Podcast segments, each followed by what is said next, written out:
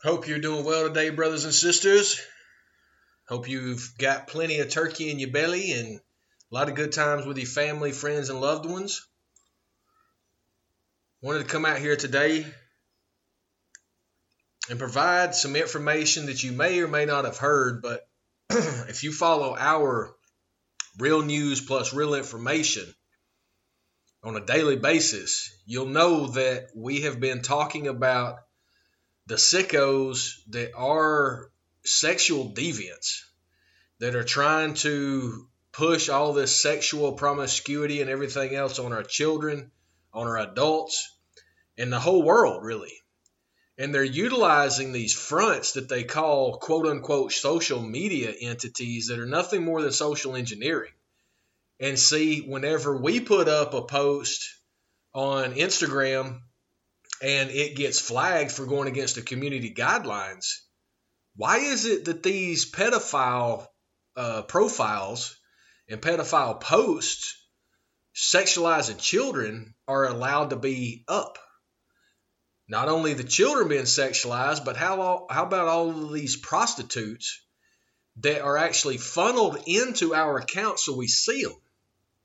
That is one of the aspects of the algorithm and what it's been doing. I've told you about this for years. That's the reason that we do not participate in any of the social media entities because they're all fake. You know, the CIA cyber security expert, Mr. Woods, told the whole world right before Twitter was acquired or, or the buyout of the criminals at Twitter by Elon Musk, the criminal Mr. Woods came out and did an independent analysis of Twitter and found out that over 80% of the accounts on there were fake robots. And he said that he would guarantee that the same is true for Facebook and Instagram and all of the other ones. And I would agree as well. And when you are on those entities, you'll see all of these just shameless posts by these prostitutes, and it's easy to connect with them. They give you their WhatsApp ad, app um, number. They give you rates. They give you everything. But see, the social media entities are not filtering out those against community guidelines. That's considered freedom of speech on those twisted ass people's minds. These are Luciferian psychopaths in every imaginable way that you can define. That's who we're facing. So you need to know that.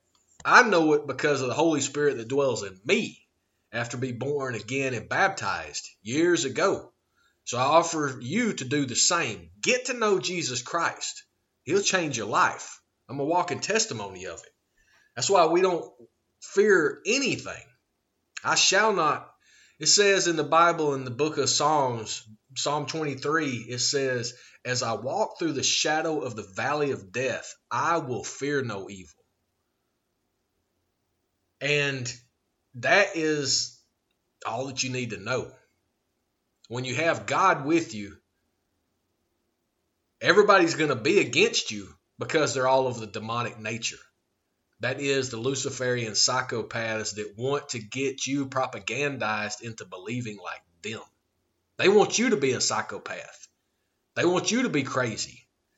They want you to be okay with sexualizing children. They want you okay with sexualizing women and prostitution and all of that. They want you okay with all of it because in their warped minds, that's freedom. It's not. It's human trafficking, it's pedophilia, it's sex crimes against young people. Ultimately, it's crimes against humanity when you're human trafficking, which majority of prostitutes are. They're not independently doing that. But you see, you know the game is rigged when you see all of these things happening over and over, but they act like they have no control of it. Yet, whenever they show you all of what they're doing, or whenever you allegedly breach the community guidelines, they're quick to do that based on a comment. But an image with a contact number of a prostitute doesn't get the same attention. I hope you understand what it is that I'm dropping because it's easy to pick up and understand and start sharing with other people. And that's what we need you to do, brothers and sisters. We've got hundreds of people, if not thousands, that are sharing this information on a regular basis, and we need you to be one of them because ultimately we're one of the only independent, free press, patriotic, Christian based news and in, news entities out here. The rest of them are co-opted. They're going to tell you a little bit and then they're going to lie to you or make you purchase something or make you go and pay for their Substack and all this stuff. Those are just profiteers. They don't care about patriotism. They care about money. We don't care about any of that. We've already paid for everything. We're already doing everything. We do this on our own because we're adults. We don't need to beg you for any money. If you want to donate to us, that's great. We'll use it to help get out more marketing and get this information in more people's hands. So thank you if you have donated. We're going to have a shop up shortly and hope to get you involved with wearing some of that great apparel because the messages on these shirts are going to be profound. The designs not might, may not be the best, but I'm going to tell you what they say is better than anything you ever read before on a t-shirt. Before I start deviating into this tangent, I want you to hear what has been just recently put out in congressional hearings about, quote, a vast pedophile network, end quote, where a, a congressional member decries uh, predatorial acts against children on Facebook or Meta's platform. Notice how these technology companies keep changing their name too. That's all just that this is all public relations, the same as Bill Gates did whenever he rebranded himself as the Gates Foundation instead of the Gestapo um, you know, person that was trying to monopolize the entire technology space, which he did because they're all part of this game of just criminality. It's pitiful. It truly is pitiful what is happening. But not to dwell on that because we can't change it. We can just improve it by over and over bringing these people to accountability and throwing them in jail. We can all do it. We have the rights to do it as citizens arrest. If the if the law officials won't do it, we can. And it's been proven over and over and over to do so. So I just I want to play you this quick clip so you can understand what has been going on at these platforms even though they want to censor patriotic, Christian, and logical people. Okay? Go back in archives of truth at neo420.com and you'll hear all of our previous podcast episodes and our video channels. This is what we call the archives of truth. It's there available for you for free all that it costs is for you to re uh, for you to share it with your network. That's upon if you want to do it or not. That's all it'll cost you is listening to it and then sharing it. We're not asking you for any money because we're doing this as our patriotic duty. As this is Neo 420 Talks, the podcast, speaking truth against the lies Senator Hawley. Thank you, Mr. Chairman. Mr. Béjar, thank you again for being here. I just want to first establish a, a, fact or two just to make sure everybody understands. So, on October the 5th, 2021, you composed an email, which is now, I think, in the record, to Mark Zuckerberg, Sheryl Sandberg, and a group of other executives at Meta. Am I right so far? That's correct. In that memo, you disclosed to them that according to your own research, one in eight children, children now, had experienced unwanted sexual advances within the last seven days. Is that correct? That's correct. And about one in three, I think it was 27%, had experienced unwanted sexual advances outside of the seven day window. So that is more than, than seven days. Is, is that correct? That is correct. Those numbers are astounding. I just want to let that sink in. One in eight within seven days, a third of children outside of that window. Mark Zuckerberg, did he reply to you? He did not reply. Did he meet with you? He did not meet with me. Sheryl Sandberg, did she meet with you? She did not meet with me. So, in other words, the people who had recruited you to come back to Facebook, Meta, whatever, it's hard to keep up, uh, they ignored your findings. When you presented data to them they didn't want to see, they turned a blind eye. Let me, let me ask you about something else. This is from the Wall Street Journal's report earlier this year, this is June of this year, they found the following. I'm going to quote Instagram helps connect and promote a vast network of accounts openly devoted to the commission and purchase of underage sex content.